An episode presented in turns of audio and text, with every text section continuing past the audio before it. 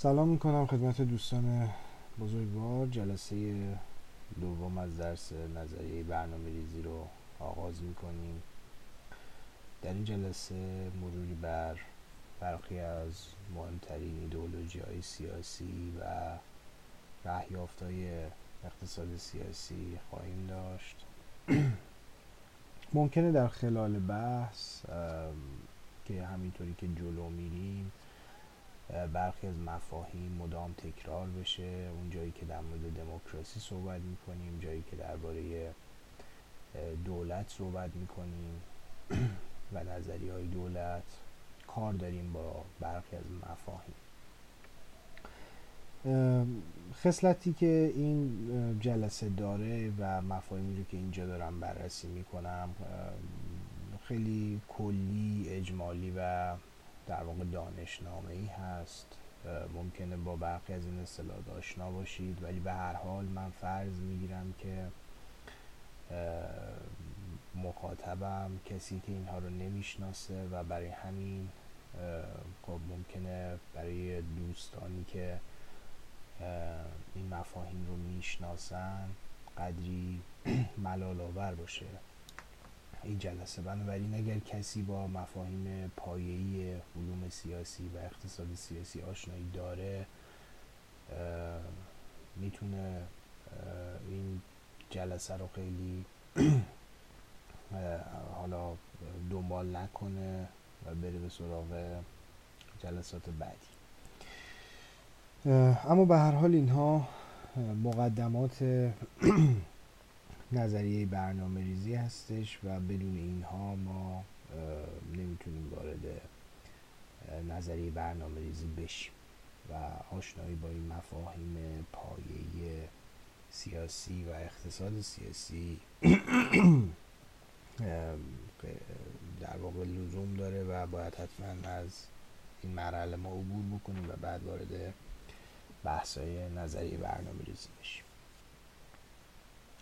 خب اولین ایدئولوژی یا اولین رهیافتی که بررسی می‌کنیم مفهوم لیبرالیسم هستش و خب همونطور که دوستان احتمال خیلی زیاد این مفهوم رو بارها شنیدن می‌دونن که این لیبرالیسم ایدولوژی غرب صنعتی هستش و از دل یه فرایند تدریجی در عصر جدید پدید اومده. در نخستین شکلش لیبرالیسم یه آموزه سیاسی بود که مهمترین متفکرش جان لاک است با همون کتاب معروفش دور ساله در باب حکومت. که به فارسی هم فکر می‌کنم حداقل دو سه تا ترجمه ازش در دست هست.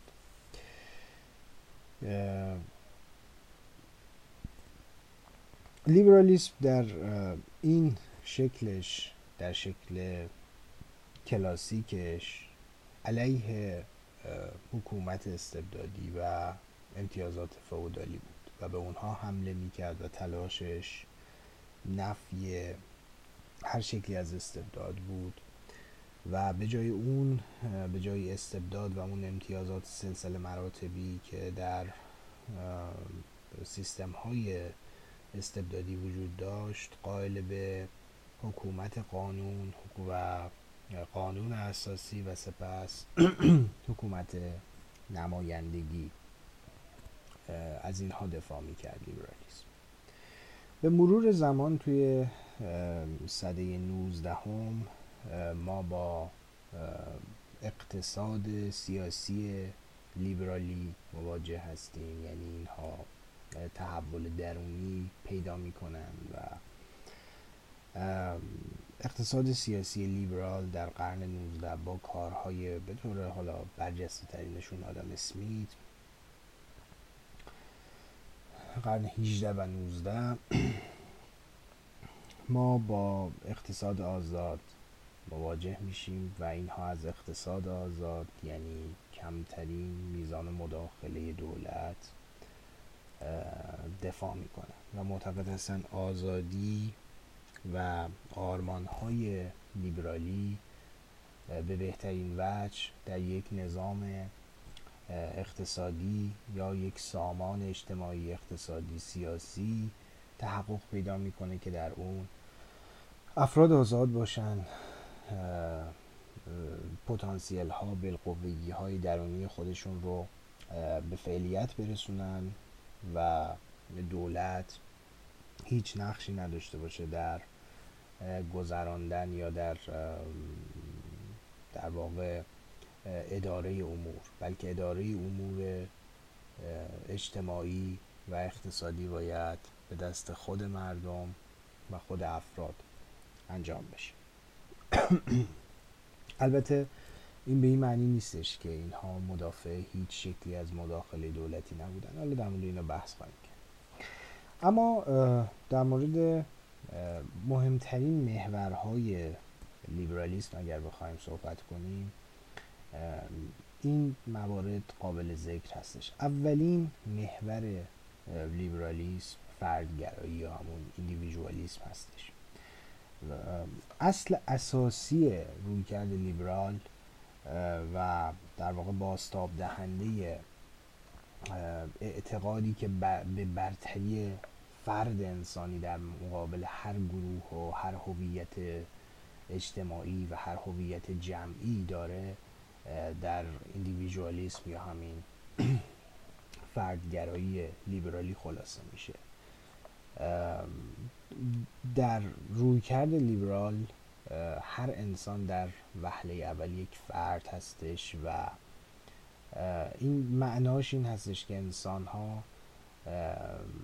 هویت های یگانه تکین و مستقلی دارن و هر کدومشون فی نفسه فی حد ذاته برای خودشون انسان هستند در آرمان های لیبرالیسم کلاسیک اساسا انسان به ما و انسان یک جایگاه مستقلی براش فرض میشه. فارغ از نژاد فارغ از رنگ فارغ از مذهب فارغ از قومیت و غیره. انسان در درجه اول یک موجود مستقل آگاه هستش که دارای حقوقی هست و دارای منافعی هست و دارای عقل هست و می‌تونه درباره سرنوشت خودش تصمیم بگیره. نه تنها می‌تونه که باید برای سرنوشت خودش تصمیم بگیره و این به هر حال برمیگرده به انسانشناسی لیبرال کلاسیک. خب نکته دوم یا محور دومی که در لیبرالیسم وجود داره و برجسته است اعتقاد لیبرالیسم به آزادی انسان است. به آزادی های فردی آزادی بیان و این آزادی از هر چیز دیگه در نزد لیبرالیسم مهمتر است. از عدالت یا برابری و سایر مفاهیمی که می‌شناسید شما. این آزادی از تمام اونها برجسته تر و مهمتر هست در نزد لیبرال ها منتها این آزادی در دیدگاه لیبرالی یک آزادی بی حد و حصر نیست بلکه آزادی هست که تا جایی این آزادی باید وجود داشته باشه یا می‌تونه وجود داشته باشه که آزادی دیگری رو سلب نکنه و به حقوق دیگری آسیبی و گزندی نرسونه. بنابراین اون چیزی که از آزادی افراد سیانت می‌کنه قانون و حاکمیت قانون هستش. بنابراین آزادی در نگاه لیبرالی گره می‌خوره به قانون و اون رو از افسار گسیختگی و هر کی هر کی بودن اوضاع حالا اجتماعی جلوگیری می‌کنه. عنصر بعدی که در لیبرالیسم برجسته هست مفهوم عقل هست. لیبرال ها خب به عنوان کسانی که از جزء روشنگران یا اون چیزی که جنبش روشنگری بهش گفته میشه به اون جریان تعلق داشتند و به هر حال از آرمان هایی مثل همین آزادی و تعقل و اینکه جهان رو یک ساختار دارای یک ساختار اقلانی بپندارند. و معتقد بودند که انسان چنان که اشاره هم کردم انسان موجود عاقلی است. و چون موجود عاقلی است می‌تونه به نحو عاقلانه برای منافع خودش به داوری بنشینه. می‌تونه قضاوت بکنه که منفعت خودش کدام است؟ بهترین راه برای تأمین منفعت خودش کدام هست؟ به خاطر اینکه انسانها رو عاقل فرض می‌کنه. پس این عقل عنصر بسیار برجسته ای هست در لیبرالیسم. و همین عقل هم هست همین نگاه همین انسان شناسی و همین جهان شناسی هستش که در لیبرالیسم و این تکیه که به تعقل و اقلانیت میشه در لیبرالیسم اونها رو به شکلی از پیشرفت باوری سوق میده. در تفکر لیبرالی که شاید در همون رساله صلح پایدار مثلا کانت بتونید بشه این رد پا رو دید که به یه شکلی از پیشرفت قائله یعنی اینکه جهان به سمت رفع اختلافات از راه گفتگو و از راه صلح به اتکای تعقل و به اتکای تفکر بتونه دست پیدا بکنه. و هر حال این آرمان یکی از آرمان ها یا محورهای اصلی لیبرالیسم دست کم در لیبرالیسم کلاسیکش اونجوری که بزرگانی همسال همین لاکو و بعدها کانتو اینها صورت بندی کردن مطرح بود. یه نکته دیگه ای که در ادامه این بحث ها مطرح میشه مسئله برابری هستش. در لیبرالیسم با توجه به این جهان شناسی و با توجه به این انسان شناسی که بررسی شد اساسا خب مشخصه که در دیدگاه لیبرال اینها قائل به یک شکلی از برابری بنیادین یا برابری انتولوژیک هستند انسان ها همه برابر به دنیا میان. هیچ کس به واسطه رنگش به واسطه نژادش به واسطه دینش به واسطه شکل ظاهریش از کسی برتر به دنیا نمیاد. و این به حال یک دیدگاه بنیادی که در لیبرالیسم وجود داره این برابری اونتولوژیک برابری هستی شناختی در اینها وجود داره. این برابری اونتولوژیک برابری هستی شناختی باعث میشه که لیبرال ها قائل به برابری قانونی برابری سیاسی و برابری فرصت ها باشن. یعنی همه افراد اولا در پیشگاه قانون برابر باشن. تبعیضی در این زمینه وجود نداشته باشه. ثانیا تمام افراد به لحاظ سیاسی برابر باشن هر فردی به عنوان یک سوژه عاقل یک سوژه دانا از منافع خود توانایی این رو داشته باشه که توانایی و به رسمیت شناخته بشه. هم خودش توانایی رو داره و همین که به رسمیت شناخته بشه در یک سامان سیاسی رأی او نظر او صدای او هیچ فرقی فرق اساسی نداشته باشه با رأی و نظر دیگری. و این میشه برابری سیاسی. و نهایتا برابری برابری در فرصت ها اینکه فرصت های برابری برای افراد در نظر گرفته بشه و افراد بتونن از این فرصت های برابر استفاده بکنن برای محقق کردن پتانسیل های درونی خودشون و استعدادهای درونی خودشون. منتها لیبرال ها به هر حال قائل به این هستند که استعداد افراد یکسان نیست. شوق افراد یکسان نیست برای تلاش کردن و برای پیشرفت کردن. و چون اینها برابر نیست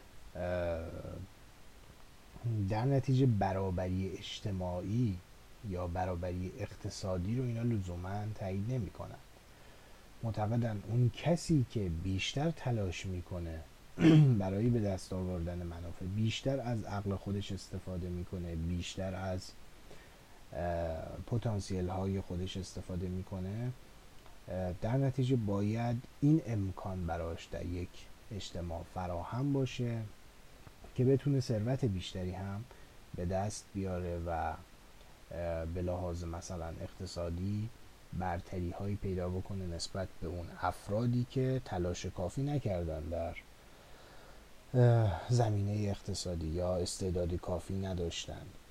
به حال این جزء موضوعاتیه که خیلی مورد نقد قرار می‌گیره بعدها توسط مارکسیست ها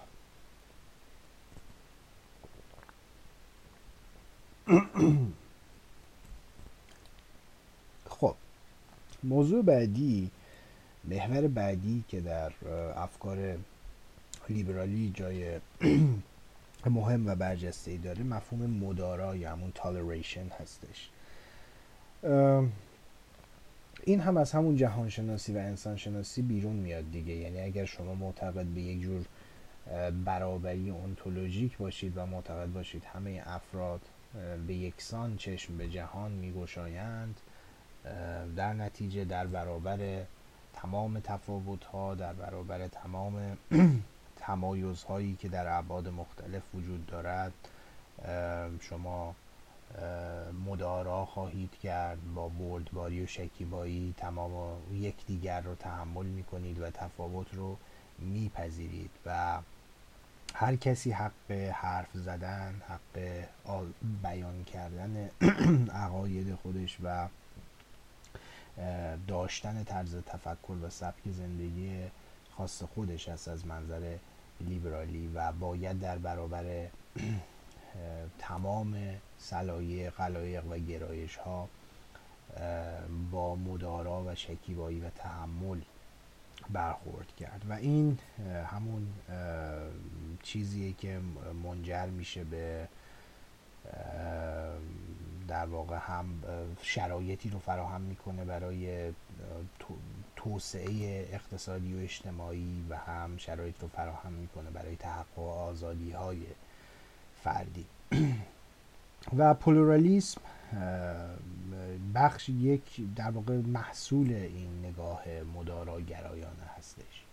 پلورالیسم یا همین تکسر گرایی اینکه شما به تنوع اخلاقی به تنوع دینی تنوع سبک زندگی تنوع عقیدتی تنوع گرایش های سیاسی تنوع فرهنگ ها احترام بگذارید و همه باورها رو محترم بشمارید.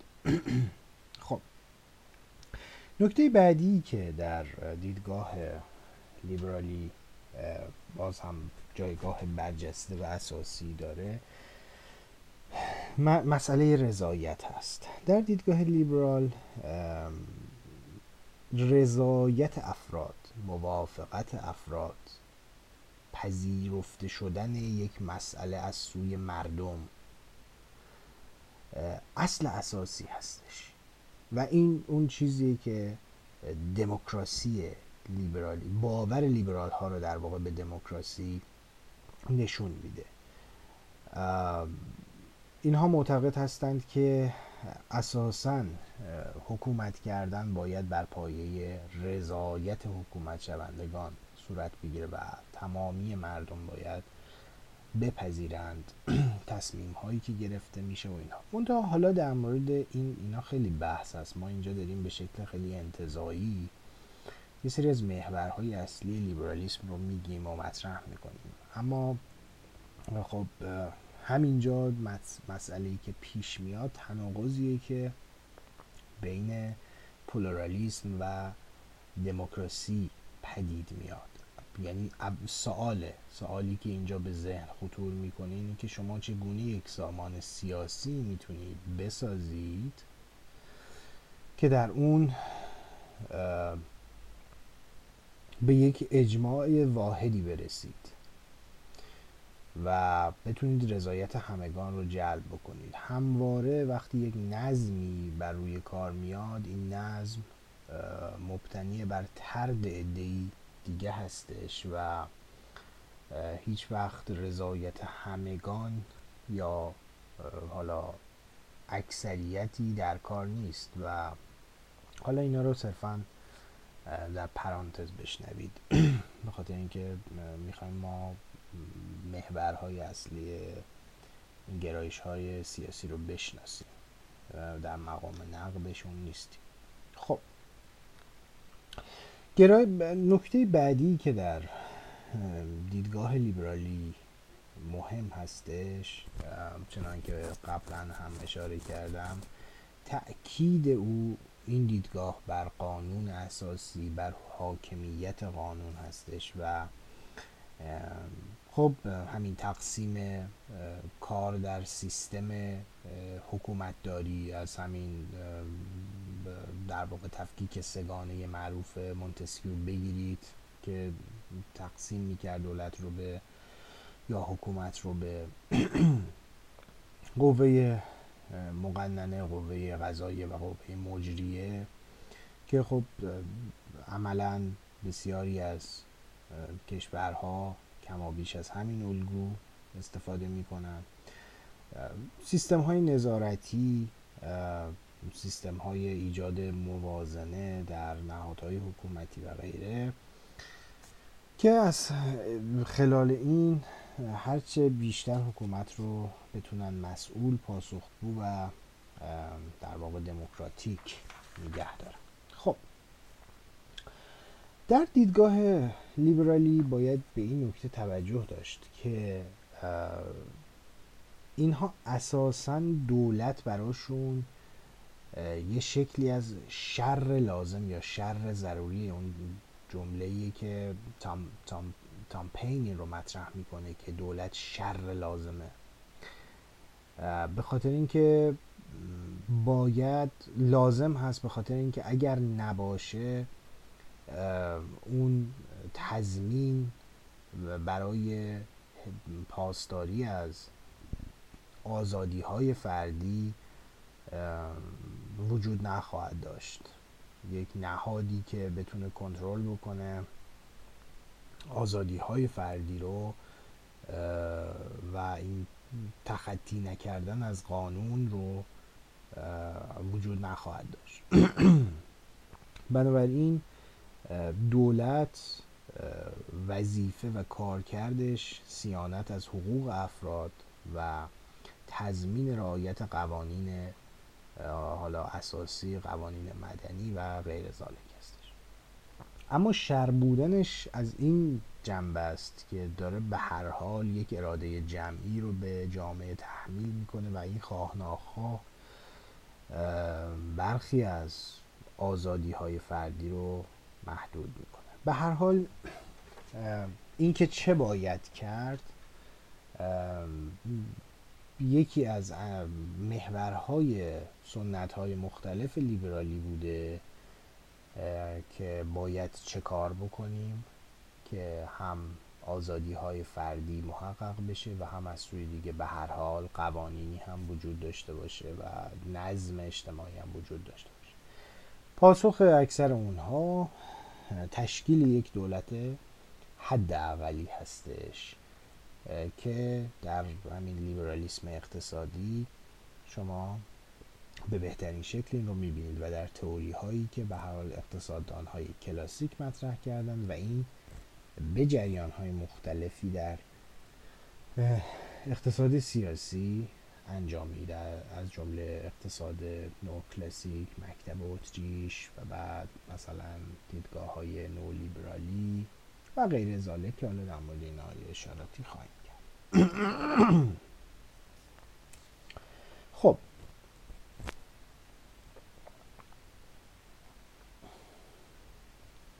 یک رویکرد دیگه ای که که یکی از شاخه های لیبرالیسم به حساب میاد که بهش میگن مادرن لیبرالیسم لیبرالیسم مدرن. لیبرالیسم مدرن این بنیان هایی رو که برشمردیم قبول داره و به هر حال از این منظر لیبرالی هستش. منتها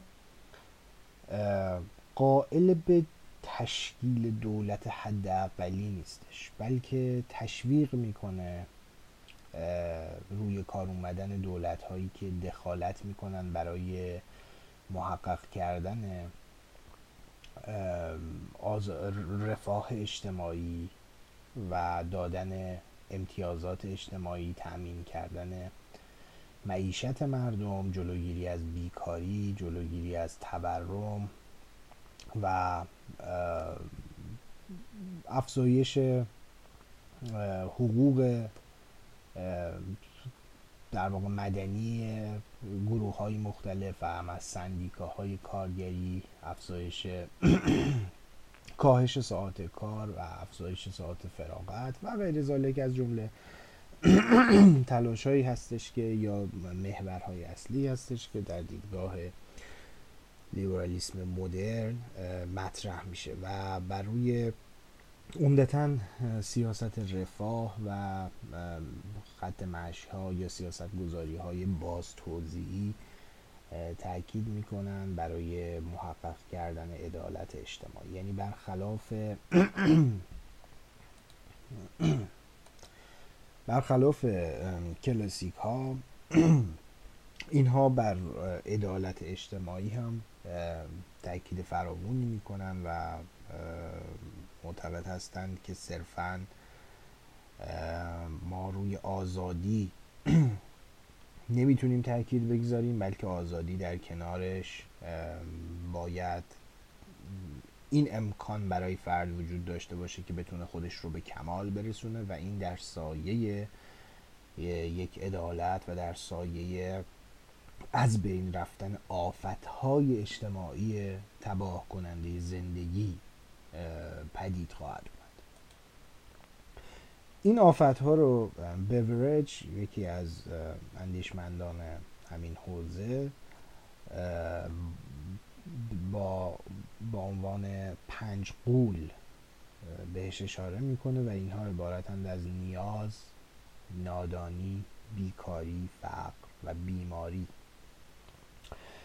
و معتقد هستند که اگر دولت هیچ دخالتی نکنه و اگر سیستم لسفر یا همون سیستم آزادی اقتصادی یا اقتصاد آزاد که دولت هیچ نقشی نداشته باشه در سیستم در تأمین و در تنظیم روابط اقتصادی این پنج آفت این پنج قول گریبانگیر جامعه میشه و وقتی اینها گریبانگیر جامعه شد توانایی افراد برای رسیدن به کمال و برای بالیدن و برای خودسازی و شکوفایی با مشکل مواجه میشه و در واقع محقق نمیشه این آرمان ها یکی از مهمترین و تاثیرگذارترین چهره ها در این زمینه جان مینارد کینز بود که اساسا تئوریزه کرد. این دیدگاه رو موسوم هست به دیدگاه کینزی اقتصاد کینزی. به لحاظ تئوریک آره او خیلی گذار بود به ویژه در ظهور دولت های رفاهی که بعد از جنگ جهانی دوم به ویژه روی کار اومدن و همچنین در آمریکا در دهه سی با بحرانی که به وجود اومد بحران اقتصادی که به وجود اومد. دیدگاه های اقتصاد مختلف دیدگاه هایی که متأثر از لیبرالیسم مدرن بود دیدگاه هایی که معتقد به دخالت دولتی بود تا حدی حتی در آمریکای سرمایهداری هم ظهور کرد و بعد افکار کینز عمدتا در اروپا در سالهای پس از جنگ جهانی دوم 1945 به بعد تا مثلا هلوش 1975 80 و کمابیش در واقع در عرصه واقعیت هم به اجرا در اومد خیلیش خب منتها عباد مختلفی داره دیگه. یک بوده این بحث دخالت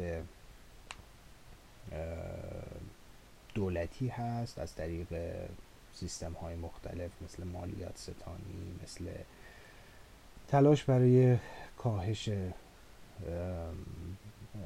طبقاتی شکاف طبقاتی و امثال هم و یکی دیگه از چهره هایی که بر روی مسئله عدالت اجتماعی و سیاست های باز توضیعی تاکید فراوانی می‌گذاره متفکر و فیلسوف معاصر جان رالز هستش. این اسم رو شما در مقام حالا پژوهشگران حوزه برنامه ریزی شهری بسیار خواهید شنید اسم جان رالز رو. و خب آدم بسیار تاثیرگذاری هستش در حوزه برنامه ریزی و در به هر حال این سنت لیبرالیسم مدرن قرار می‌گیره. ببینید دوستان همینجا در پرانتز ارز بکنم روی های مختلفی که در برنامه ریزی شهری متولد شدند همشون یا دست کم این روی هایی که بخش زیادی لیتریچر در موردشون وجود داره از روی کرده جامعه عقلانی بگیرید تا روی کرده رمزی ارتباطی. در چارچوب همین یعنی در تنش میان لیبرالیسم کلاسیک و لیبرالیسم مدرن هستن. اون بخش عمده ای از متفکرانی که قائل به برنامه ریزی کردن هستند و معتقد هستند که باید برنامه ریزی کرد باید ضابطه گذاشت باید قانون گذاشت و باید تلاش کرد در درون این سیستم سرمایداری از آرمان های لیبرالی از آرمان های روشنگری دفاع کرد و انسان رو برد به سمت کمال. عمدهشون عمدهشون در دیدگاه لیبرالیسم مدرن دارن قلم می‌زنن. یعنی از افکارشون از لیبرالیسم مدرن خوراک می‌گیره. بنابراین برنامه ریزی شهری برای فهم برنامه ریزی شهری شما قطعا باید با آراء لیبرال های مدرن مخصوصا آشنایی عمیقی پیدا بکنید. و گفتم یکی از مهمترین چهره هاش که خیلی تاثیرگذار بوده در فکر برنامه ریزی و مقالات خیلی زیادی هم در این زمینه وجود داره و حتما دیدید. خود جان رالز هستش. خب رویکرد بعدی که می‌خوایم اینجا بهش اشاره بکنیم کانزرواتیزم یا محافظه کاری هستش. کانزرواتیزم هم احتمالا زیاد شنیدید در موردش یا محافظه کاری یا مثلا نو محافظه کاری توی اخبار توی رسانه های مختلف حتما دربارش زیاد شنیدید. مهمترین نماینده اون ادموند برک هستش. متفکر و نویسنده یا سیاستمدار و نظری پرداز سیاسی بریتانیایی در قرن 18 بود که به ویژه علیه انقلاب فرانسه مطالبی نوشت و انقلاب فرانسه رو محکوم کرد و کتابی داره به اسم تعملاتی درباره انقلاب فرانسه و این کتاب به فارسی هم ترجمه شده و می‌تونید تهیه کنید. مهمترین محورهای محافظه کاری چیا هستند یکی از اولین و اساسی ترین محورهایی که در محافظه کاری وجود داره مسئله سنت که این رو شما در کار ادمون برک هم می‌بینید. اگر نگاهی به کتابش بندازید که علیه انقلاب فرانسه و برانداختن سنت ها برانداختن وضع موجود به شدت نگاه تند انتقادی داره. در محافظه کاری اون درون مایه اصلیشون یک گرایش و تمایل به حفظ سنت ها و اون میراسی هستش که رسیده به امروز ما به اون آداب رسوم دیرینه ای که رسیده به امروز ما اون نهادهایی که در گذر زمان و با حالا به زم اونها با تلاش های گذشتگان شکل گرفته گرایشی که در محافظه کاری وجود داره اینه که اینها حفظ بشه این نهادها حفظ بشن و به خاطر اینکه زمان اونها رو محک زده تجربه اونها رو محک زده و اینها رو باید حفظ کرد این سنت ها رو به راحتی نمیشه برانداخت و نباید اونها رو برانداخت. یکی از ویژگی های دیگه محافظه کاری یا همین کانزرواتیسم نگاه به شدت بدبینانه که اینها به انسان دارن. به انسان شناسی اونها به خلاف دیدگاه لیبرالی که انسان رو موجودی عاقل دارای قدرت تصمیم گیری و آزاد و مسئول می‌دونست در دیدگاه کانزرواتیسم انسان موجود خبیس شرور کمهوش امنیت جو و نیازمند هستش و به شدت خودخواه آزمند دارای ولع قدرت هستش قدرت طلب هست و بسیار موجود فساد پذیری می‌دونن انسان رو. و چون این انسان این همه موجود پست و پلید و خبیسی تصویر میشه در این نگاه در نگاه محافظه کاری در نتیجه باید زور بالای سرش باشه. از جمله اون سنت ها یک یک وجه این اقتدار و زور می‌تونه باشه. یه وجه دیگرش خب همین بحث دولت هست. یک دولت نیرومندی باید باشه مجازات های شدید باید وجود داشته باشه قوانین به شدت سفت و سختی باید وجود داشته باشه. تا نظم حفظ بشه تا سنت ها حفظ بشه و امکان تخطی رو به کسی نده و یا اگر هم کسی تخطی کرد هزینه های بسیار شدید و بالایی رو ناچار باشه پرداخت بکنه. این هم یکی دیگه از ابعاد دیدگاه کانزرواتیسم هستش. دیدگاه کانزرواتیسم برخلاف رویکرد لیبرال که قائل به یک جور برابری اونتولوژیک بود کاملا برعکس اساسا معتقد هستش یه عده به لحاظ وجودی به لحاظ اونتولوژیک نابرابر به دنیا میان. و بنابراین اصلا باور نداره به برابری انسان ها در بدو تولدشون. وقتی شما معتقد به برابری اونتولوژیک نباشید وقتی معتقد باشید که یک موجود از موجود دیگر برتر است و یک موجود پستر هست مثلا در دیدگاه های کنزرواتیسم زن به عنوان جنس جنسی که دوچار یک سقارت اونتولوژیک هست ترسیم میشه. حالا ممکنه این برای خیلی از شماها یا خیلی از ماها آشنا باشه این دیدگاه. اما شاید براتون تعجب آور باشه که مثلا در دیدگاه کنزرواتیسم هم یه همچین نگاهی وجود داره و واقعا این نگاه وجود داره. یعنی گروه هایی هستن در همین آمریکا که قائل به برتری ذاتی برای مثال مردها هستن. برتری ذاتی برخی از نجات ها نجات های سفید هستند. به شدت اینها ریسیست هستند. به شدت نجات پرست هستند.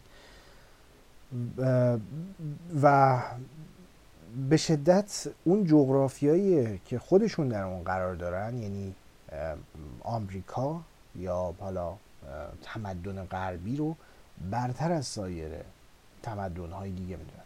به هر حال مجموعه اینها یعنی نگاه ضد زن نگاه ضد اقلیت های نژادی و قومی و حالا دینی و اینها باعث میشه که و نگاه فاشیستی که اینها به تمدن دارن و برخلاف لیبرال ها که قائل به پلورالیسم و چند فرهنگگرایی و مدارا کردن بودن. خب اون از دل اون تفکر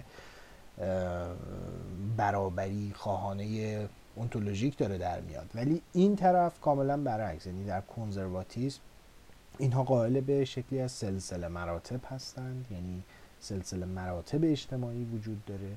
انسانهایی پستر هستند و انسانهایی برتر هستند و هر انسانی یه سری کارکردها و نقش ها و مسئولیت هایی داره در جامعه و یکی کارگر به دنیا میاد و اساسا در خانواده کارگر هم بوده و باید از همون کودکی بهش آموزش بدن که آقا تو کارگر هستی و تو باید بری به سمت اینکه مسئولیت خودتو نقش خودتو در جامعه در مقام یک کارگر در مقام مثلا یک رفتگر بشناسی و باز مثلا به یک نفر دیگه از کودکی باید آموزش داده باشه که تو در خانواده پزشک به دنیا آمدی و تو باید از همین الان خودت رو در مقام یک پزشک بشناسی. و به این ترتیب این نظم و این نظم سلسله مراتبی چیزی هستش که در نگاه کنزرواتیسم وجود داره و اینها معتقد هستن هر فردی یه جایگاه مشخصی داره یه جایگاه مشخص اجتماعی داره و وظایفش رو باید بر عهده بگیره و انجام بده. رو کرد دیگه ای که باز در محافظه کاری وجود داره اینها با هر شکلی از قراردادگرایی یا برساختگرایی مخالف هستند یه جور رالیسم خام بدوی در محور کار اینها قرار داره و این اونها رو رسونده به شکلی از ارگانیسم باوری. اینها جامعه رو ساخته و پرداخته انسان برساخته قراردادهای انسانی و محصول دست انسانی نمی‌دونن بلکه معتقد هستن جامعه یک کلیت ارگانیک یک موجود زنده ای بوده و به صورت میگم به شکل کاملا رئال دارن نگاه می‌کنن به مسئله. نه اینکه این چیزی که انسان ساختهش انسان ها با هم دیگه قرار داد بستن پس به اعتقاد محافظ کارها در واقع باید چه کرد؟ باید این ضرورت طبیعی که وجود داره ضرورت طبیعی. ببینید اینها به طبیعی بودن یک سری امور همونطور که گفتم توی سلسله مراتب اینها به طبیعی بودن جامعه اعتقاد اینها به طبیعی بودن نهادهای گوناگونی که شکل گرفته اعتقاد دارن. اینها معتقدن پس این ضرورت طبیعی با حالا تمام نهادهای گوناگونش مثل مثلا نهاد خانواده مثل اجتماعهای محلی مثل ملت و غیره اینها باید حفظ بشن و بخشی از کل تک تک اینها بخشی از کل رو تشکیل میدن و این کل یک امر بزرگتر از جز جزش هستش. و اون کل باید همواره حفظ بشه و خب گفتم از خلال همین سنت و خب شما واژگانی هم که در کلمات و واژگانی رو که در محافظه کاری خیلی میشنوید همبستگی اجتماعی وحدت یک بارچگی واژه اجتماع واژه هویت و امثال اینها هستش. نکته دیگه ای که وجود داره خب از دل این این انسان شناسی این جهان شناسی که بررسی کردم خب یه شکلی در رابطه با دولت یک دولت قوی میاد در رابطه با اقتدار.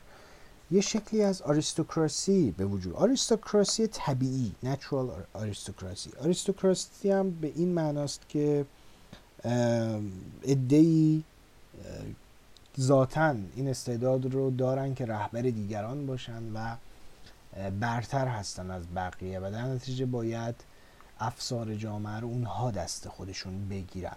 جامعه که برابر نیستش افراد هم که موجودات درست و درمونی نیستن آدمای کثیف خبیس شرور پلید هستند و قدرت طلب و در نتیجه باید اتفاقا جامعه رو کنترل کرد باید مهارش رو به دست گرفت تا و همیشه باید از بالا کنترل بشه در نگاه کانزرواتیسم.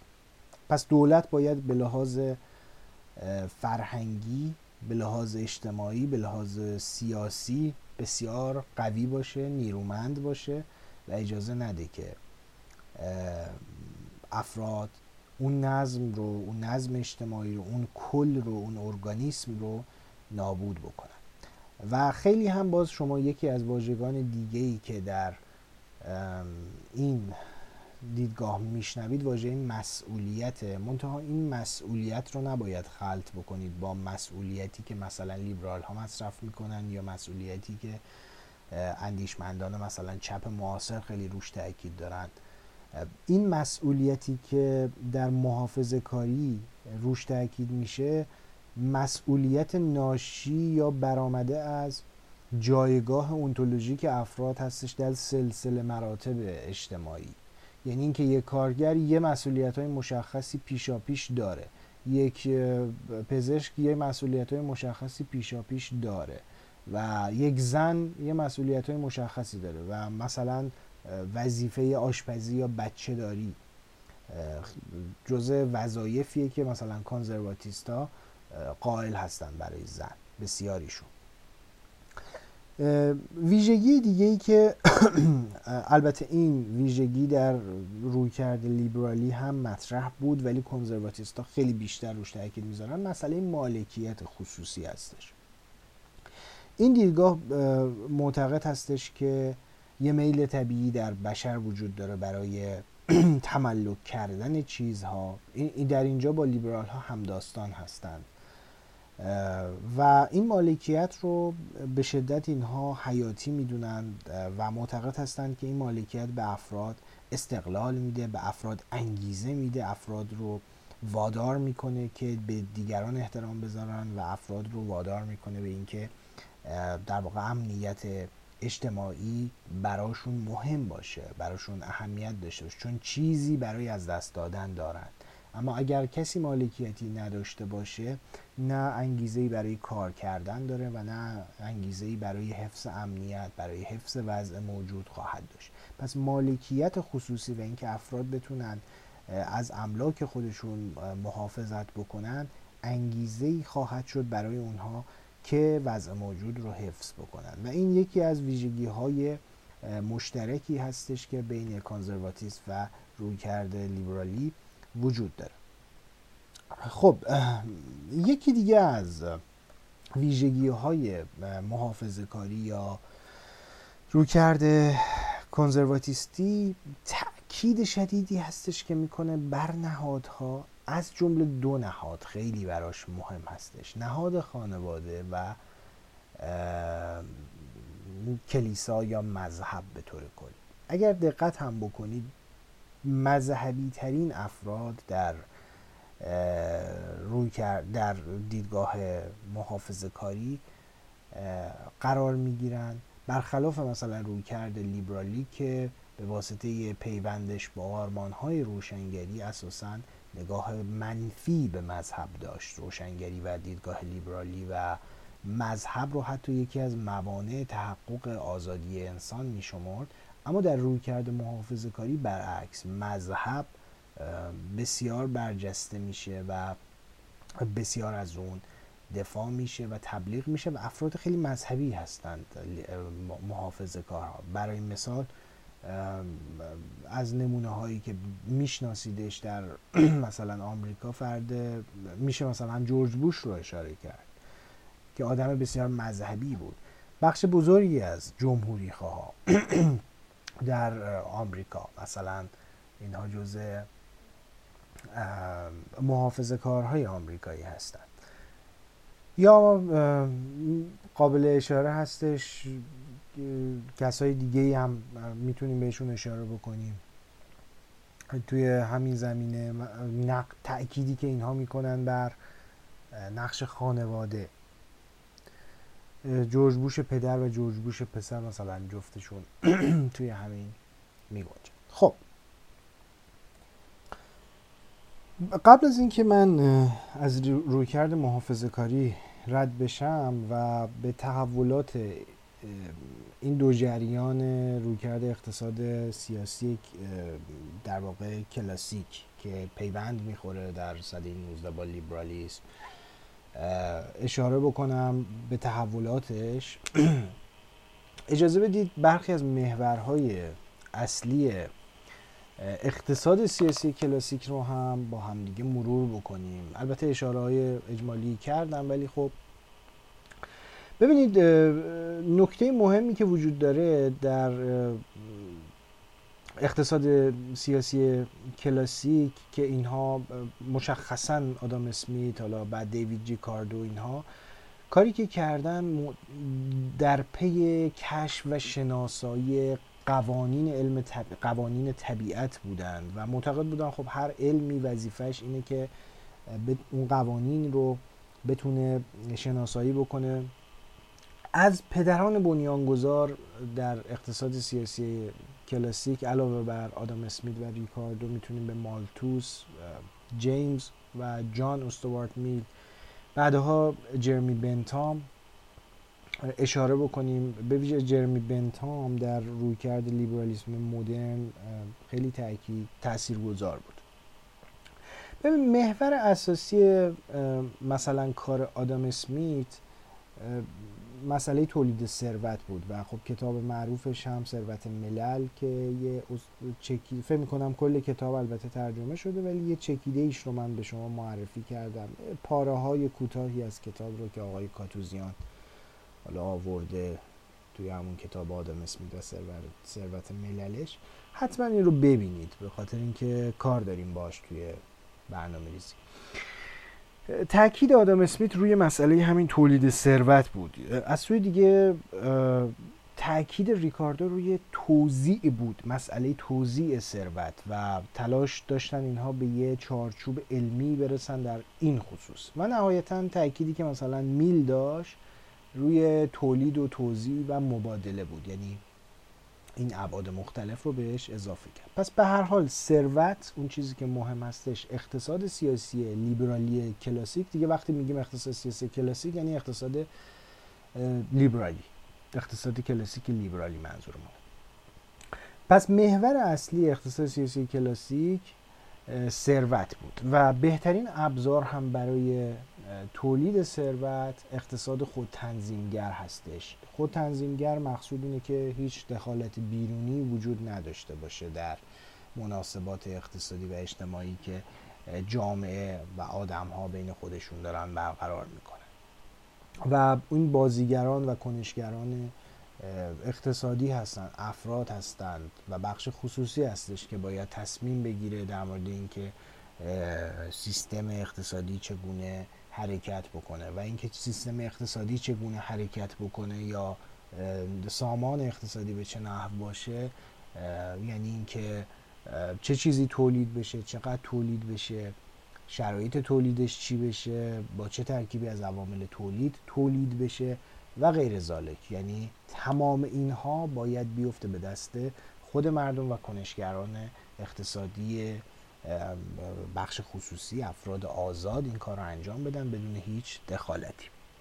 از دل این اتف... از دل این مجموعه تلاش هایی که انجام شد کارهای آدم اسمیت کار در برحال صده 18 و 19 کار ریکاردو کار آدم اسمیت و کار میل علم اقتصاد سیاسی متولد شد و تلاش داشت همون قوانین کلی که حاکم هست بر تولید، توزیع، مصرف و مبادله ثروت رو مورد مطالعه قرار بده.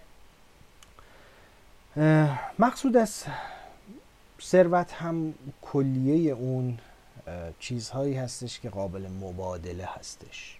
یعنی اون چیزی که در اقتصاد سیاسی کلاسیک داریم صحبت می‌کنیم. اون چیزی که می‌تونید شما اون رو مبادله بکنید و خرید و فروشش بکنید. انسان ها در فرایند یعنی افراد در جامعه در فرایند تولید یه سری از مواد و منابع طبیعی رو می‌گیرن و فراورده هایی رو برای نیازهای خودشون یا دیگران فراهم می‌کنن. این اتفاقایی که در فرایند تولید میفته در فرایند توزیع هر کس یا هر طبقه از افراد این فراورده های تولید شده یک سهمی از اونها رو برای خودش بر میداره اون سهمی رو که اون طبقه اون افراد برای خودشون از اون فراورده ها و کالای تولید شده برمیگیرن به اون سهمه میگیم در واقع فرایند توزیع و نهایتا فرایند مبادله اون چرخش انواع ثروت بین افرادیه که دوست دارن اون سهم نخستینشون از ثروت رو به شکل دیگه ای داشته باشن. این مهمترین محورهایی هستش که در علم اقتصاد سیاسی کلاسیک روی اونها تاکید میشه. فرایند تولید فرایند توزیع فرایند مبادله. و البته خب یه فرایند مصرف هم هست که مشخص هستش چیه. خب. یه اشاره کردم که اون اول صحبتم که تماما معتقد نیستند کلاسیک ها که دولت یک سره باید خونسا باشه و مطلقا هیچ دخالتی نکنه توی سامان اقتصادی. خود از خود آدم اسمیت بگیرید و حتی یکی مثل هایک که توی منبعی که بهتون اشاره براتون نوشتم در درسنامه حتما رجوع بفرمایید. این دو, این دو متن رو متن کوتاهی هم هستش ولی خیلی روشنگره. حتما اینها رو مطالعه بفرمایید این دو متن رو از هایک و آدم اسمیت. برنامه ریزی با اینها سر و کار داره. اینها رو باید بدون بنیان ها هستش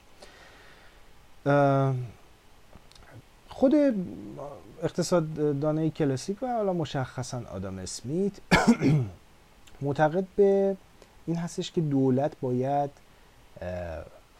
شرایط رو حالا تو نظریه دولت بهش می‌رسیم شرایط رو برای کارکرد درست بازار فراهم بکنه.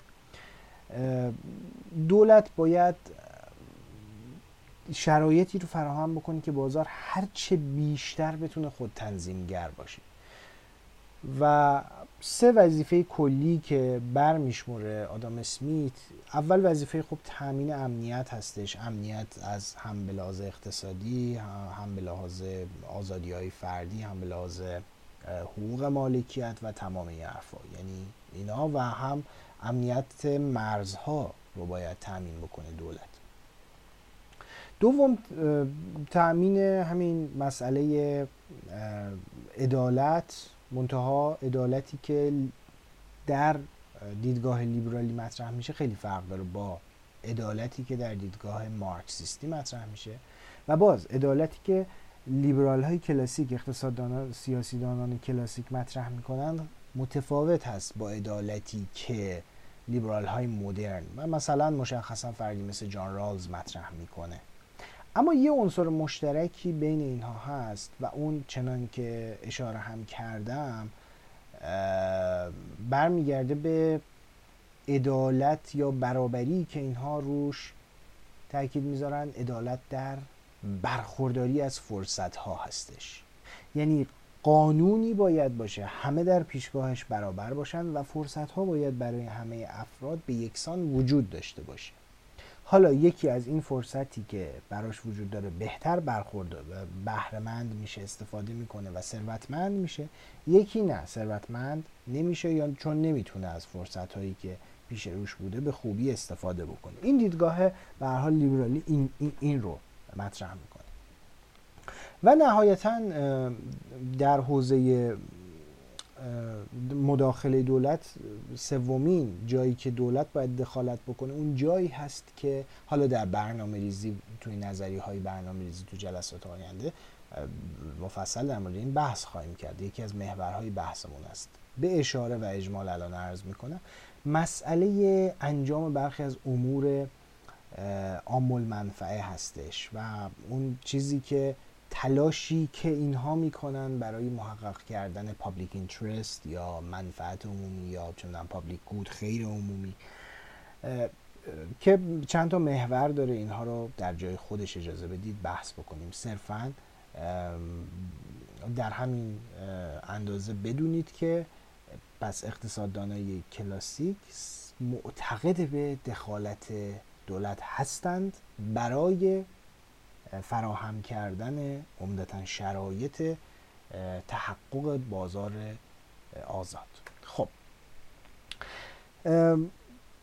یکی از رویکردها یا یکی از جریان هایی که در امتداد اقتصاد سیاسی کلاسیک پدید اومد به لحاظ غیر تاریخی ارز می کنم چون بعد از اقتصاد کلاسیک روی کرده ما ما ظهور کارل مارکس رو داشتیم و ادبیاتی که او تولید کرد و نقدهای بنیادی که او وارد کرد بر سیستم سرمایداری و آرای آدم اسمیت و آرای ریکاردو و غیره. بعد از اون در واکنش به اندیشه های اقتصاد مارکس و اقتصاد سیاسی مارکسی که یه ادبیات استخوندار بزرگی رو تولید کرده بود و نمی‌شد به راحتی از اون گذشت در از منظر اقتصاد اقتصاددانان سیاسی راست. منظورم همین کلاسیک هستش و لیبرال ها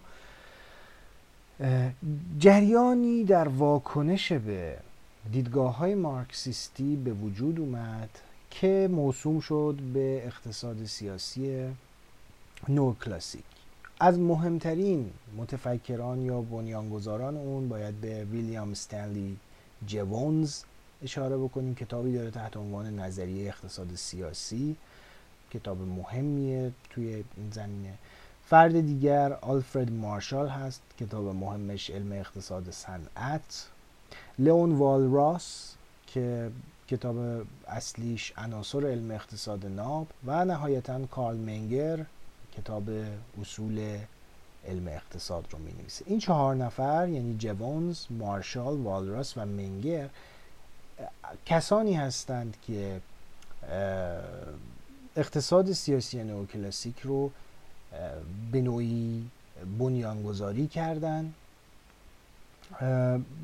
اما اون فردی که بین افکار والراس جوونز و منگر پل زد و اینها رو یک تفسیر واحد و یک پارچه‌ای انجام داد.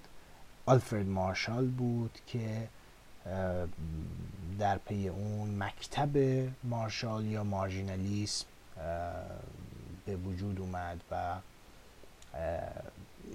تفسیر واحدی رو شکل داد. پس شخص خیلی پر اهمیت در این روی کرد آلفرد مارشال هستش و اگر بخوایم اصاره اقتصاد سیاسی نو کلاسیک رو شناسایی بکنیم می‌تونیم به همون کتاب آلفرد مارشال و به هر حال مکتب مارشال و مارژینالیسم رجوع بکنیم. خب.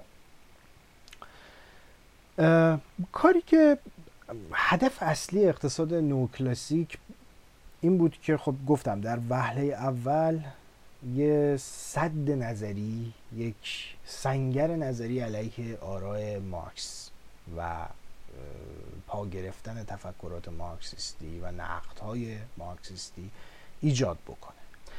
و خب به دنبال این هم هست و بودند که ایدئولوژی ها و آموزه های اقتصاد سیاسی کلاسیک رو یعنی آرای آدام اسمیت، دیوید ریکاردو و استوارت میل رو احیا بکنن با تفسیرهای جدیدتر و با انتظاعی تر کردن و ریاضیاتی تر کردن موضوع. یکی از ابعاد این انتظاعی تر کردن چی بود با همین با ظهور مکتب نوکلاسیک یا جریان نوکلاسیک که باز خود شاخه هایی داره و ما داریم اینجا در مورد مارژینالیسم صحبت می‌کنیم؟ یکی از این انتظاعی تر کردن چی بود؟ این بود که اگر در اقتصاد سیاسی کلاسیکی روی ثروت تاکید می‌شد و فرایند تولید فرایند مبادله و فرایند مصرف گرد همین مسئله ثروت میچرخید که مفهوم عینی مشخصی بود در نظریه نوکلاسیک و در رویکرد مارژینالیسم ما با مفهوم یوتیلیتی یا مفهوم مطلوبیت و مفهوم رفاه مواجه هستیم که مفاهیمی میشن مفاهیمی هستند که سوبژکتیو هستند نسبت به اون مفهوم مثلا ابژکتیوی که در اقتصاد سیاسی کلاسیک استفاده می‌شد. نکته ای که اقتصاددانان مارژینالیسم مکتب مارژینالیسم مطرح کردن یعنی جریان نو کلاسیک این بود که انسان انسان ها به دنبال بین دو گرایش گرفتار هستند افراد. یک کسب ثروت کسب درآمد. یک فراغت. یعنی به دنبال این دوتا هستند و این دوتا با هم در تضاده. و کل حیات یک انسان کل رفتارهای انسان رو میشه از طریق تلاشی که می‌کنه برای ایجاد موازنه بین فراغت و کسب درآمد مطالعه کرد. و از این منظر علم اقتصاد در این مکتب میشه علم تصمیم علم انتخاب. یعنی اینکه طرف باید مدام انتخاب بکنه که چه حدی یا چه ترکیبی از این دوگانه کسب درآمد و پرداختن به فراغت رو تنظیم بکنه. خب بنابراین علم اقتصاد از منظر اینها میشه علم دیگه. ببینید گفتم میره به سمت ریاضیاتی شدن میره به سمت علمی تر شدن یا ارائه اقتصاد سیاسی به مسابه یک علم ریاضیاتی که خیلی چیز تخصصیه و مناسبات قدرت و مناسبات اجتماعی در اون وجود نداره و می‌خوان این رو برکنده بکنه یعنی به هر حال این کاریه که نو کلاسیک ها کردن در مقابل آرای مارکس. حالا ما به مارکس می‌رسیم فعلا. داریم اینجا در مورد لیبرالیسم صحبت می‌کنیم. اینه که اینا صحبت از علم اقتصاد علم اقتصاد کردن علم اقتصاد محض. حالا این علم علمی که میاد پس رفتار انسان رو به عنوان یک رابطه بین اهداف گوناگون و منابع کمیاب مورد مطالعه قرار میده. شما همین الان هم خب هر کتاب چه می‌دونم اصول اقتصاد علم اقتصاد رو باز بکنید اولین تعاریفی رو که در اون می‌بینید همین مسئله کمیابی هستش. اینکه منابع کمیاب هستش انسان در برابر این چه رفتاری باید بکنه. خب بنابراین علم اقتصاد تبدیل میشه به علم تخصیص منابع کمیاب به اهداف مختلف. برای چی؟ برای به دست آوردن بیشترین مطلوبیت. حالا این مطلوبیت می‌تونه چیزهای مختلفی باشه. و با توجه به رویکرد لیبرالی که این اقتصاد نو کلاسیک هم داره چنان که قبلا هم گفتم فرد. فرد مسئله هستش و واحد علم اقتصاد نو کلاسیک فرد هستش. البته کلاسیک ها گروهی میدن یا حتی طبقاتی می‌دیدن. تحلیل طبقاتی هم داشتن. مثلا در کارهای کلاسیک ها شما تحلیل های طبقاتی هم می‌دیدید. ولی در اقتصاد نوکلاسیک کاملا تحلیل ها بر پایه رفتار افراد برای انتخاب کردن و برای برگزیدن و اینکه چگونه سعی می‌کنن اون مطلوبیت خودشون رو به بهترین نحو محقق بکنن رو اون رو به دست بیارن. بر همین اساس هستش که یه نکته ای داره همین والراس که موسوم هستش به مدل تعادل عمومی که معتقد اگر آزادی وجود داشته باشه در جامعه و در سامان اقتصادی ما به یک سعادت همگانی خواهیم رسید. یعنی اگر آزادی وجود داشته باشه و همه افراد به دنبال محقق کردن تابع مطلوبیت خودشون باشن سعادت همگانی به وجود میاد و اون bliss point یا سعادت همگانی جاییه که تقاضا کننده, کننده ها به خاطر آزادی که دارن از بیشترین مطلوبیت برخوردار خواهند شد و تولید کننده ها هم از بیشترین سودی برخورد بیشترین سود برخوردار میشن. پس اون bliss point در مدل تعادل عمومی که والراس به عنوان یکی از بزرگان نو کلاسیک مطرح می‌کنه اون جاییه که تقاضا کننده به بیشترین مطلوبیت خودش می‌رسه چون آزاد عقل داره می‌دونه چی بخره چی نخره تنظیم بکنه رفتار خودش رو. گفتم دیگه انسان شناسی لیبرالی هستش.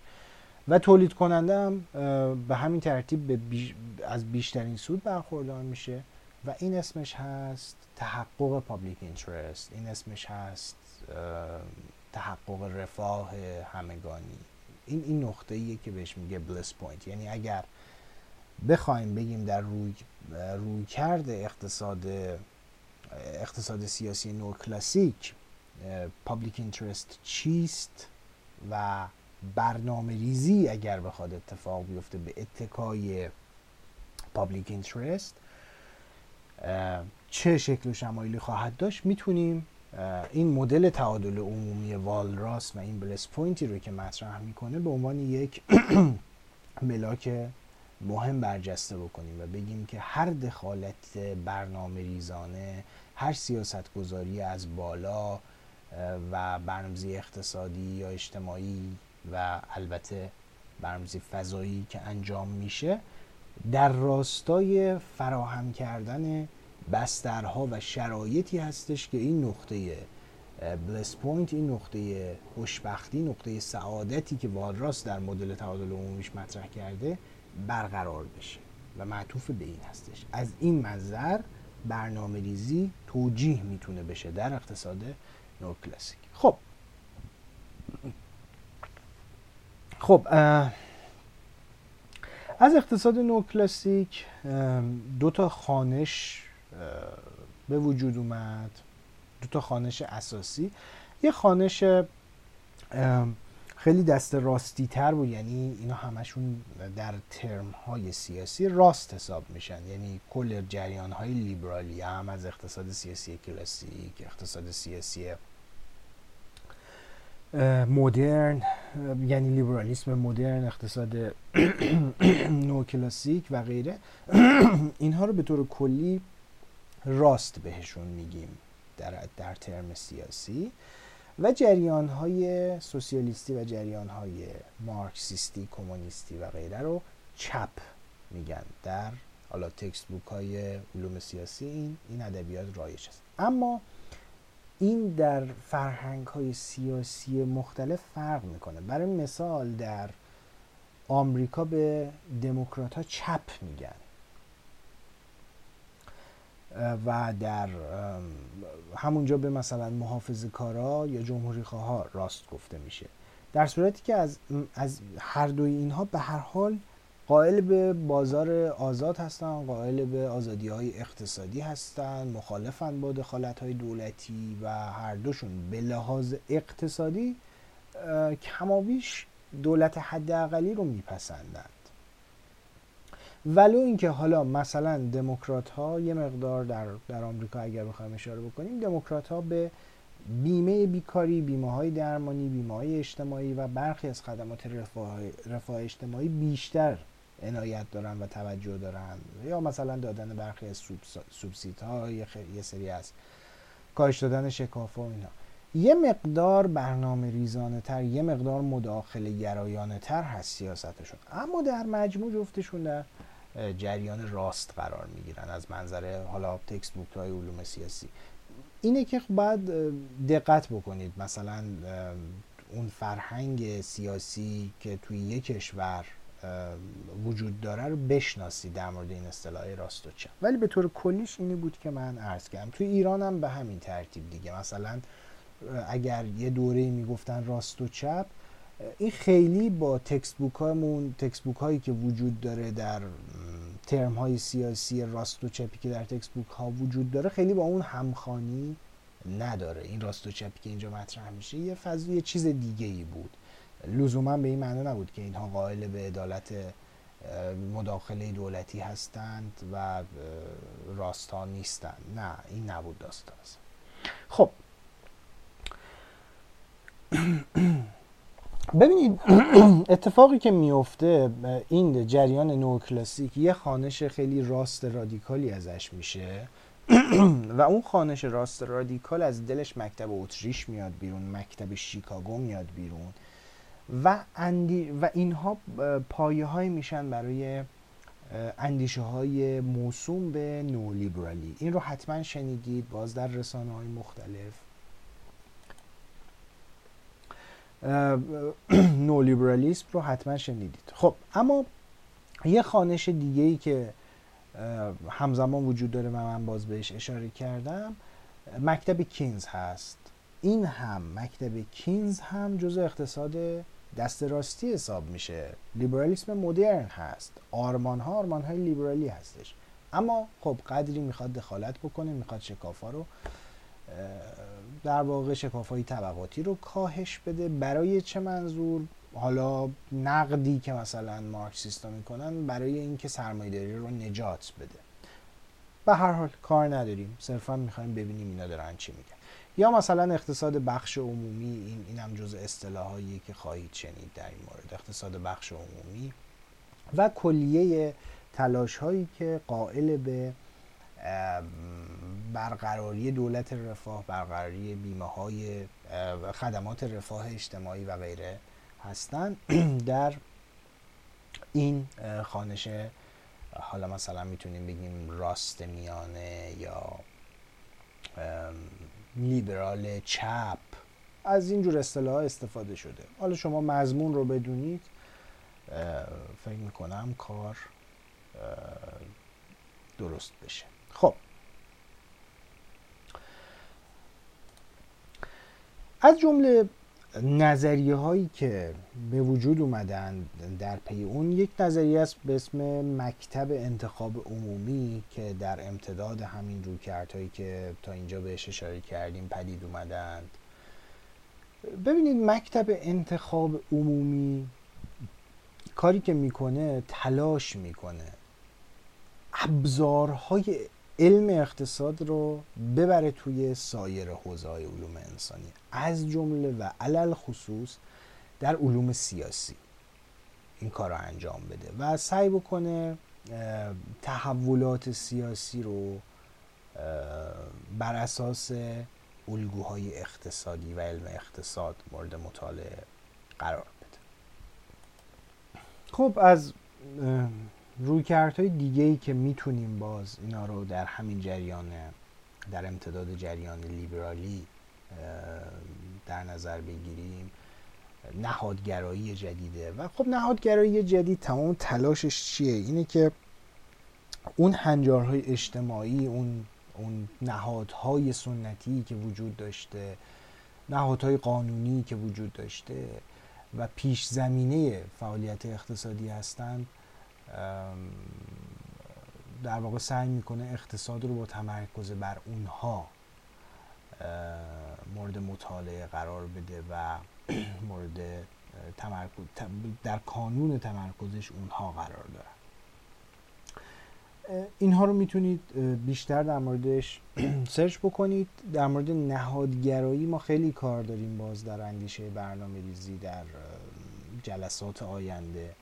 در مورد مکتب انتخاب عمومی به همین ترتیب اینا, اینا اصلا به طور مستقیم وارد تفکرات برنامه ریزی شدن. جنبش های دیگه ای مثل جنبش مثلا محیط زیستگرایی جنبش های اقتصاد سبز روی های پساکینزی اینها اینا کلیه اینها مکاتبی هستن که خیلی خیلی در برنامه ریزی نفوذ کردن و ما با اینها کار داریم. خب این پس از جریان لیبرالی که من گفتم خلاصه بکنم جریان لیبرالی رو در نخستین اشکال خودش یه آموزه سیاسی بود تحول پیدا کرد در قرن 18 و 19 تبدیل شد به لیبرالیسم اقتصادی مکتب اقتصاد سیاسی کلاسیک بهش گفته میشه. سپس شعباتی پیدا کرد تحولاتی پیدا کرد. یکی از اونها جریان اقتصاد سیاسی نوکلاسیک بود. در جریان اقتصاد نوکلاسیک محورهای اصلی رو برشمردیم مورد مطالعه قرار دادیم با هم دیگه مورد اشاره خیلی اجمالی قرار دادیم و گفتیم چند خوانش از این به وجود اومد. یه خوانش خیلی راست مکتب اتریش بود مکتب شیکاگو بود. که نولیبرالیسم از دل این مکاتب به وجود اومد به سردمداری و طلایه داری همین آقای فردریش هایک فون هایک و میلتون فریدمن. و گفتیم یه خانش میانه ای هم این وسط وجود داشت که به کار اقتصاد مکتب کینزی اشاره کردیم که قائل به دخالت دولتی بود. اما در یکی دیگه از جریان هایی که در عصر جدید بهش اشاره کردیم و حالا یه مقدار روشنترش بخوام بکنم جریان محافظه کاری جدید هستش. یعنی ما محورهای محافظه کاری رو با همدیگه شناختیم و گفتیم که چه اعتقاداتی اینها دارند و ادموند برک به عنوان یکی از مهمترین اندیشمندان این سنت شناخته میشه.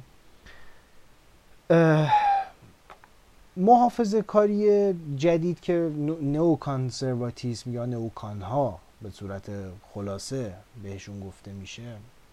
ببینید به لحاظ گرایش اقتصادی اینا طرفدار مکتب جانب عرضه هستند سوپلای ساید سکول مکتب جانب عرضه هستند و معتقد هستند که برای حل مسئله رکود برخلاف حالا کینزیان ها که معتقد بود معتقد به جانب جانب در واقع تقاضا رو می‌گرفتن و می‌گفتند برای اینکه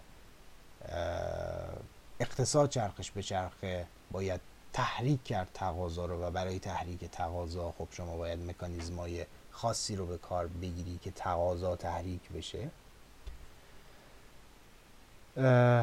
اینها در واقع بهشون میگن سپلای ساید سکول که معتقد هستن دولت به لحاظ اقتصادی باید کوچیک بشه به لحاظ اقتصادی. مالیات ها رو کاهش بده و وقتی مالیات ها کاهش پیدا بکنه انگیزه تولید و سرمایه گذاری افزایش پیدا می‌کنه. حالا که سرمایه گذاری و انگیزه تولید افزایش پیدا کرد تولید رشد پیدا می‌کنه و با رشد تولید درآمدهای کلان جامعه و دولت هم افزایش پیدا می‌کنه. این استدلال مکتب جانب عرضه یا supply side school هستش. برخلاف دیدگاه کینزی که این رو قبول نداشتش دیگه و معتقد بود برای جلوگیری از بحران های سرمایه داری اتفاقا ما باید بریم به سمت دخالت کردن مالیات گرفتن و کنترل کردن بازار و از بین بردن بیکاری. کینز معتقد بود که اینکه سرمایه داری دچار بحران میشه دچار انصداد میشه خب چرخ سرمایه باید بچرخه و و تولید باید تولید نیازمند چی هستش؟ نیازمند اینه که من تولید کننده وقتی کالایی رو تولید می‌کنم و عرضه می‌کنم به بازار خریداری باید برای اون وجود داشته باشه. پس باید تقاضایی برای کالایی که من تولید می‌کنم وجود داشته باشه. این تقاضا چجوری به وجود میاد؟ خب تقاضا باید توی جیب من پولی باشه که بتونم کالایی که تولید میشه رو بخرم. برای اینکه پولی تو جیب من باشه باید اشتغال وجود داشته باشه. من باید کار بکنم باید سر کار برم. و اگر من بیکار باشم نتونم پولی توی جیب توی جیبم باشه که بخوام باش کالایی رو بخرم به مرور زمان تقاضای کلی کاهش پیدا می‌کنه برای کالاهای حالا مختلف. و وقتی تقاضا کاهش پیدا بکنه فراورده ها و کالاهایی که تولید کرده تولید کننده روی دستش باد می‌کنه توی انبارا خاک می‌خوره و فروش نمیره و وقتی فروش نره و اون کالاها انبار بشه تولید کننده برشکست میشه و برای همین و چرخ سرمایه دیگه نمیچرخه. یعنی طرف ترجیح میده دیگه تولید نکنه و وقتی هم تولید اتفاق نیفته رشد اقتصادی متوقف میشه. راه حل کینزی برخلاف اقتصاد اقتصاددانان کلاسیک و نو کلاسیک این بود که ما باید این تقاضاها رو به نحوی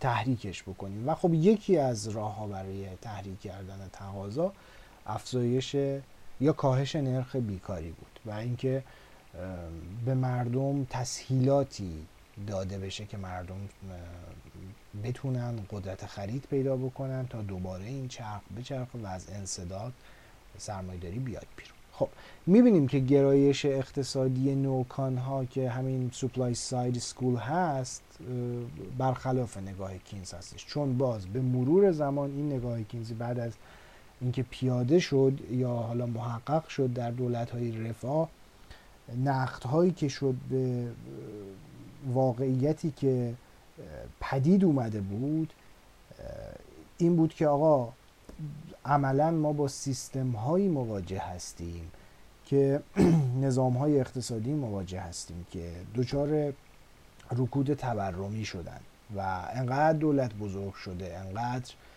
دولت دخالت داره و نفوذ داره توی همه چیز که اجازه این نفس کشیدن به بازار رو نمیده. پس بنابراین در اواخر دهه 1970 با این, اون روی کردی که موسوم هستش به نولیبرالیسم و با حالا گره خورده به نام دو چهره رئیس جمهورهای وقت نخست وزیر بریتانیا و رئیس جمهور آمریکا در واقع رانالد ریگان و مارگریت تاچر به اینها گره خورده که اینها این سیاست های نولیبرالی رو که گفتم از مکتب اتریش و مکتب شیکاگو که گرایش راست نو کلاسیک بود یا از یه خانش راست روی کرده نو کلاسیک در اومد و سر برآورد اون رو پیاده سازی کردن خب اما اگه برگردم به همین رویکرد نوکان ها اینها قائل به جهانی سازی سرمایه هستند یعنی به دنبال این هستند که سرمایه باید جهانی سازی بشه. از مالکیت خصوصی همونطور که گفتم به شدت اینها دفاع می‌کنن آزادی اقتصادی رو باور دارن به تجارت آزاد و به لحاظ اقتصادی به لحاظ گرایش های اقتصادی کاملا یا تا حد بسیار زیادی همسو هستند با نوکلاسیک ها و با اقتصادهای اقتصادان های لیبرالی. پس در حوزه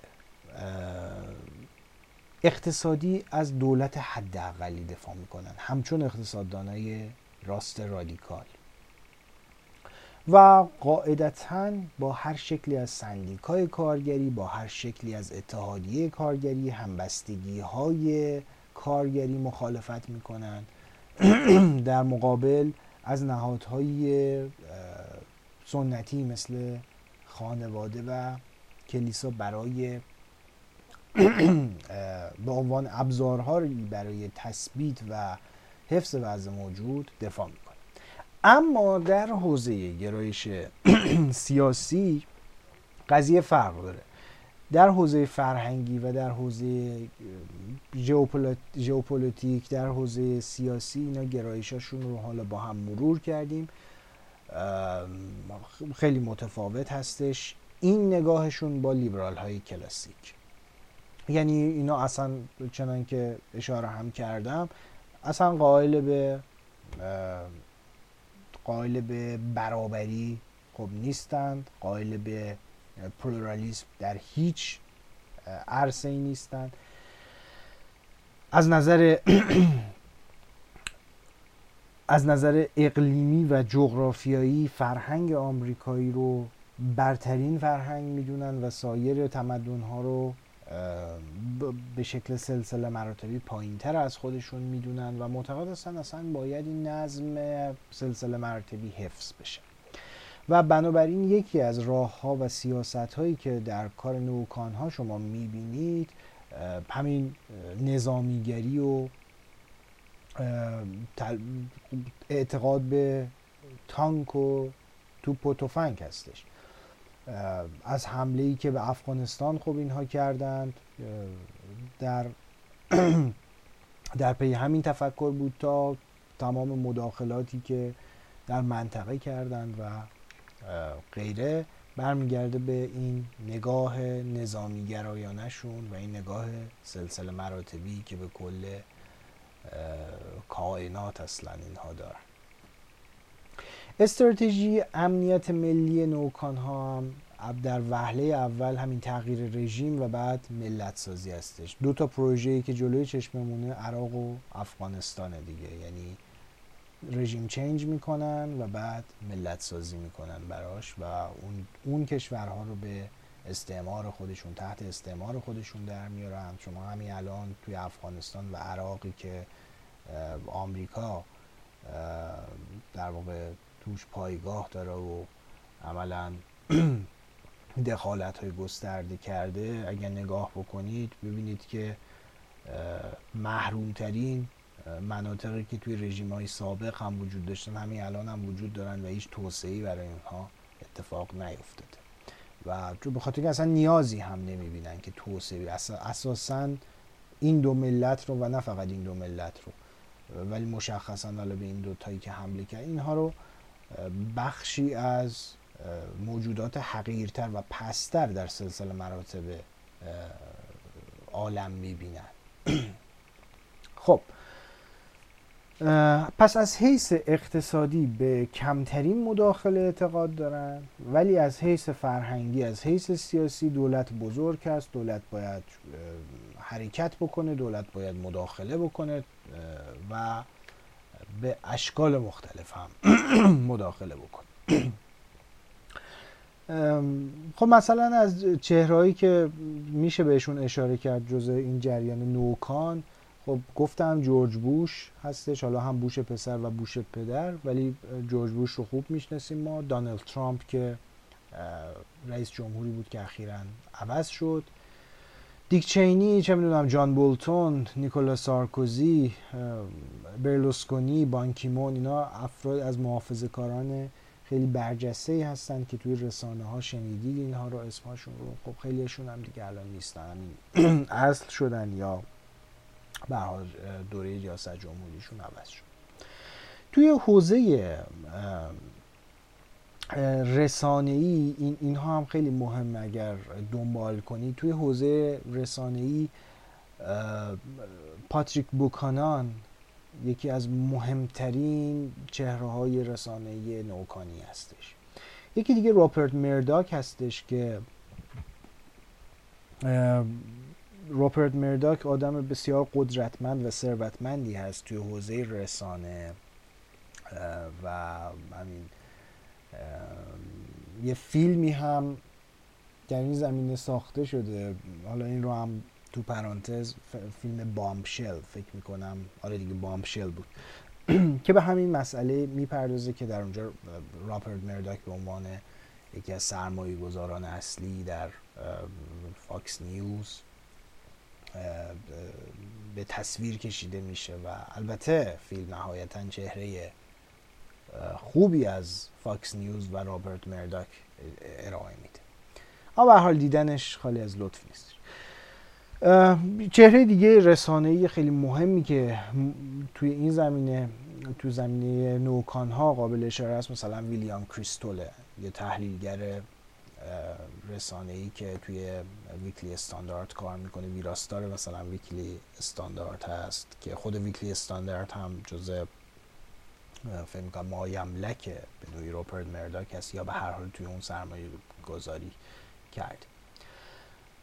و مثلا چه می‌دونم افراد دیگه ای هم هستن. از جمله ایدئولوگ هاشون میشه به فوکویاما اون نویسنده معروفی که از پایان تاریخ صحبت کرد و اشاره و رسانه هایی که شما مهم مهمترین رسانه ای که می‌تونید دنبال بکنید افکار تند neocon ها رو فاکس نیوز.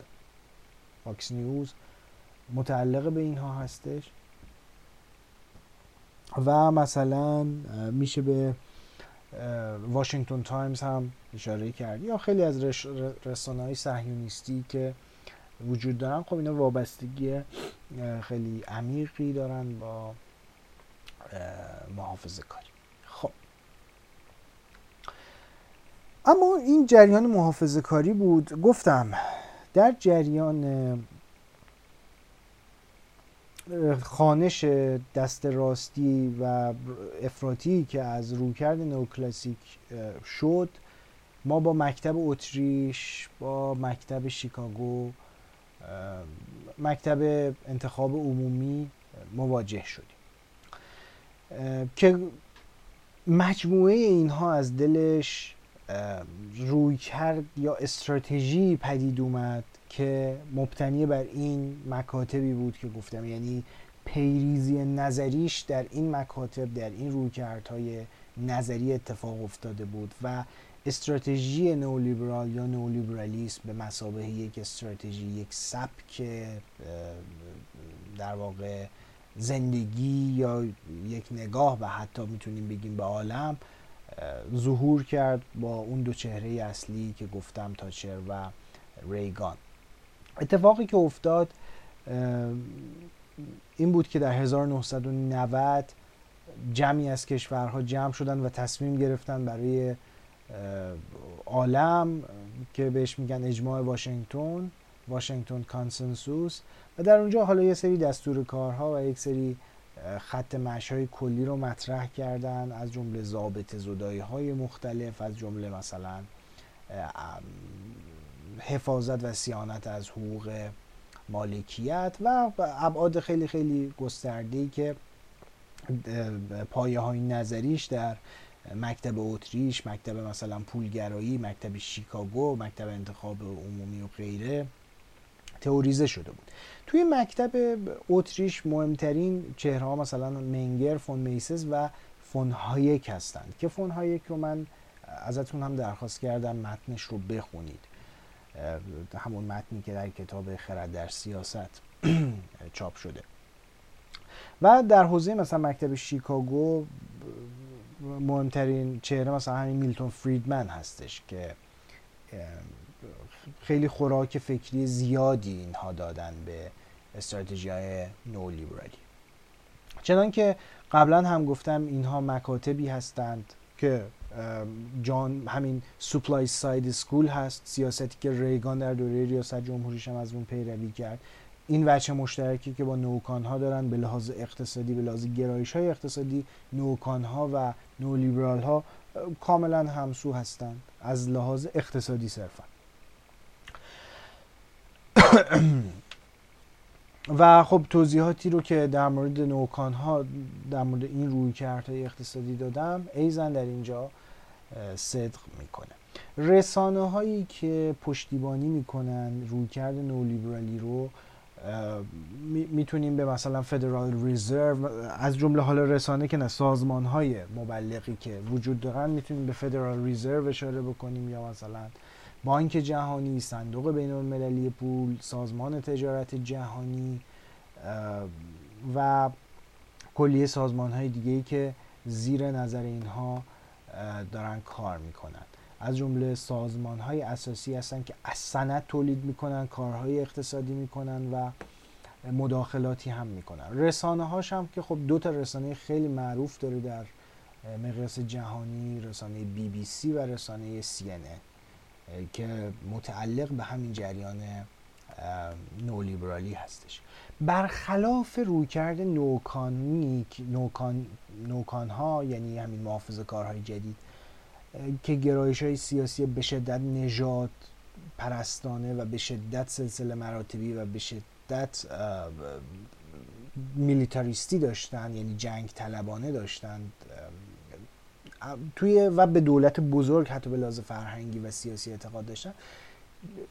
نولیبرال ها اینطور نگاه نمی کنند اینها از نظر سیاسی به حد اکثر آزادی های فردی اعتقاد دارند به رفع تبعیض به نفی نجات پرستی نفی افرادگرایی مذهبی و پلورالیسم اعتقاد دارن. همون اصول لیبرالی که عرض کردم خدمتتون. و خب نماینده های سیاسی که امروز دارن بخشی از جمهور بخشی از دموکرات هایی که در آمریکا هستند قابل اشاره ببینید توی آمریکا یه مقدار توی جریان دموکرات تعدیل میشه این رویکردهای این گرایش نولیبرالی تعدیل میشه توی, توی حزب دموکرات. ولی مثلا همین الان مثلا می‌تونیم به آنگلا مرکل اشاره بکنیم یا اون آقای دیوید کامرونی که توی بریتانیا بود یا مثلا ترزا می و امثال اینها. خب.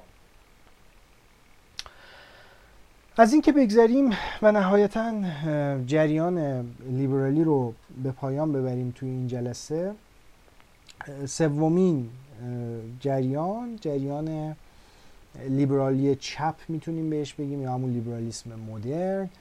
این جریانیه که درسته که منطق لیبرالی رو میپذیره به بازار آزاد اعتقاد داره به گردش سرمایه اعتقاد داره ولی معتقد هستش. نهادهای دولتی یه جایی شکست می‌خورن و به دلایلی که این رو ما در نظری های برنامه‌ریزی در آینده به تفضیل روش بحث خواهیم کرد قائل به حدی از برنامه ریزی هستند و اشاره کردیم که کینز مهمترین در واقع چهره هستش که مبانی نظریه این رو پیریزی کرده.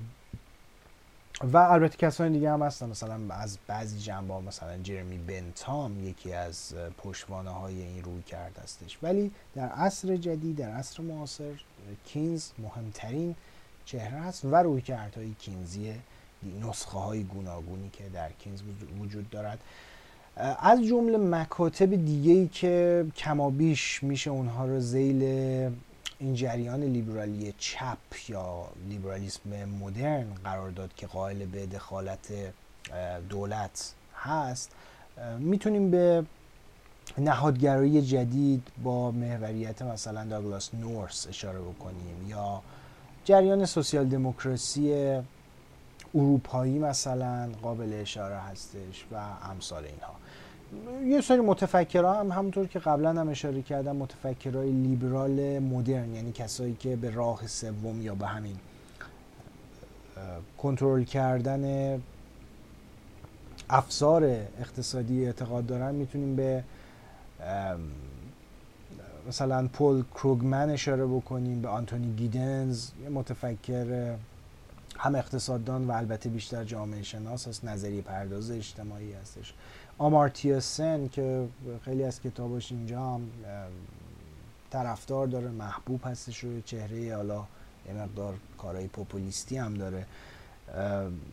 جان رالز که اشاره کردم حتی ریچارد رورتی قابل اشاره است از جنبه هایی به حدی از به مداخله مداخله به اون معنای لیبرالی کلمه دیگه. اعتقاد داره و مثلا استیگلیتس باز از جمله جوزف یوجین استیگلیتس از جمله باز متفکرهای دیگه ای هستش که اعتقاد به می‌تونیم بذاریمش جز لیبرال های چپ. و کلیه احزاب چپگرای اروپا حزب سبز ها حزب احزاب سوسیال دموکرات که در اروپا وجود دارن به ویژه اروپای غربی کلیه اونها رو می‌تونیم جزء لیبرال های مدرن بدونیم. و سازمان هایی که جزء سازمان های بین المللی حساب میشن که به این اندیشه تعلق دارن می‌تونیم مثلا به یونیسف همین صندوق کودکان اشاره بکنیم کودکان ملل متحد یا اتحادی های مختلف مثلا هم حفاظت از حیات وحش حفاظت از طبیعت اتحادیه بین المللی محیط زیست امثال اینها صندوق توسعه ملل متحد برای زنان و امثال اینها اشاره بکنیم و در حوزه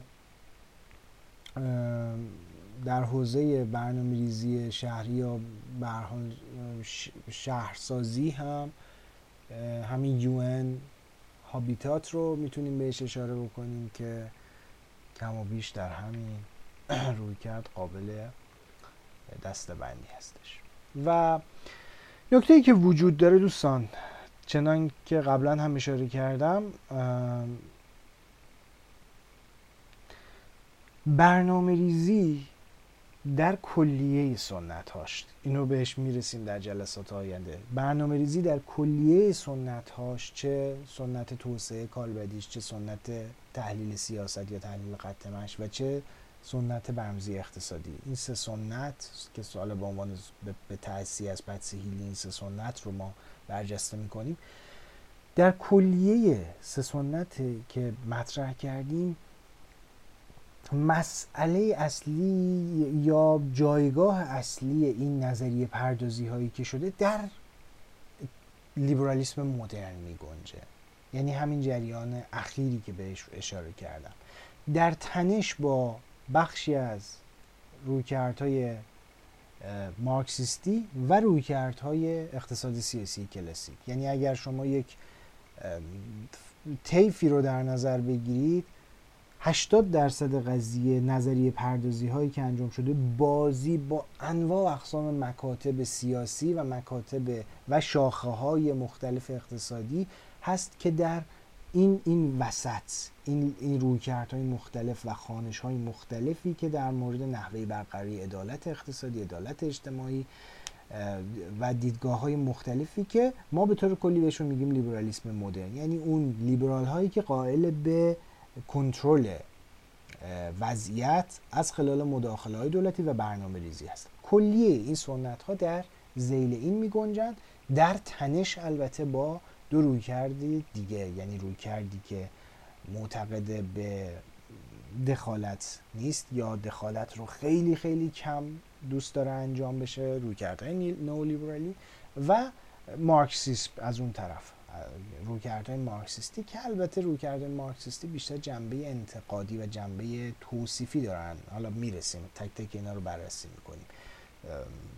خیلی روی کرده هنجاری ما نمی‌بینیم در نظریه برمزی از نظریه های مارکسیستی. خب.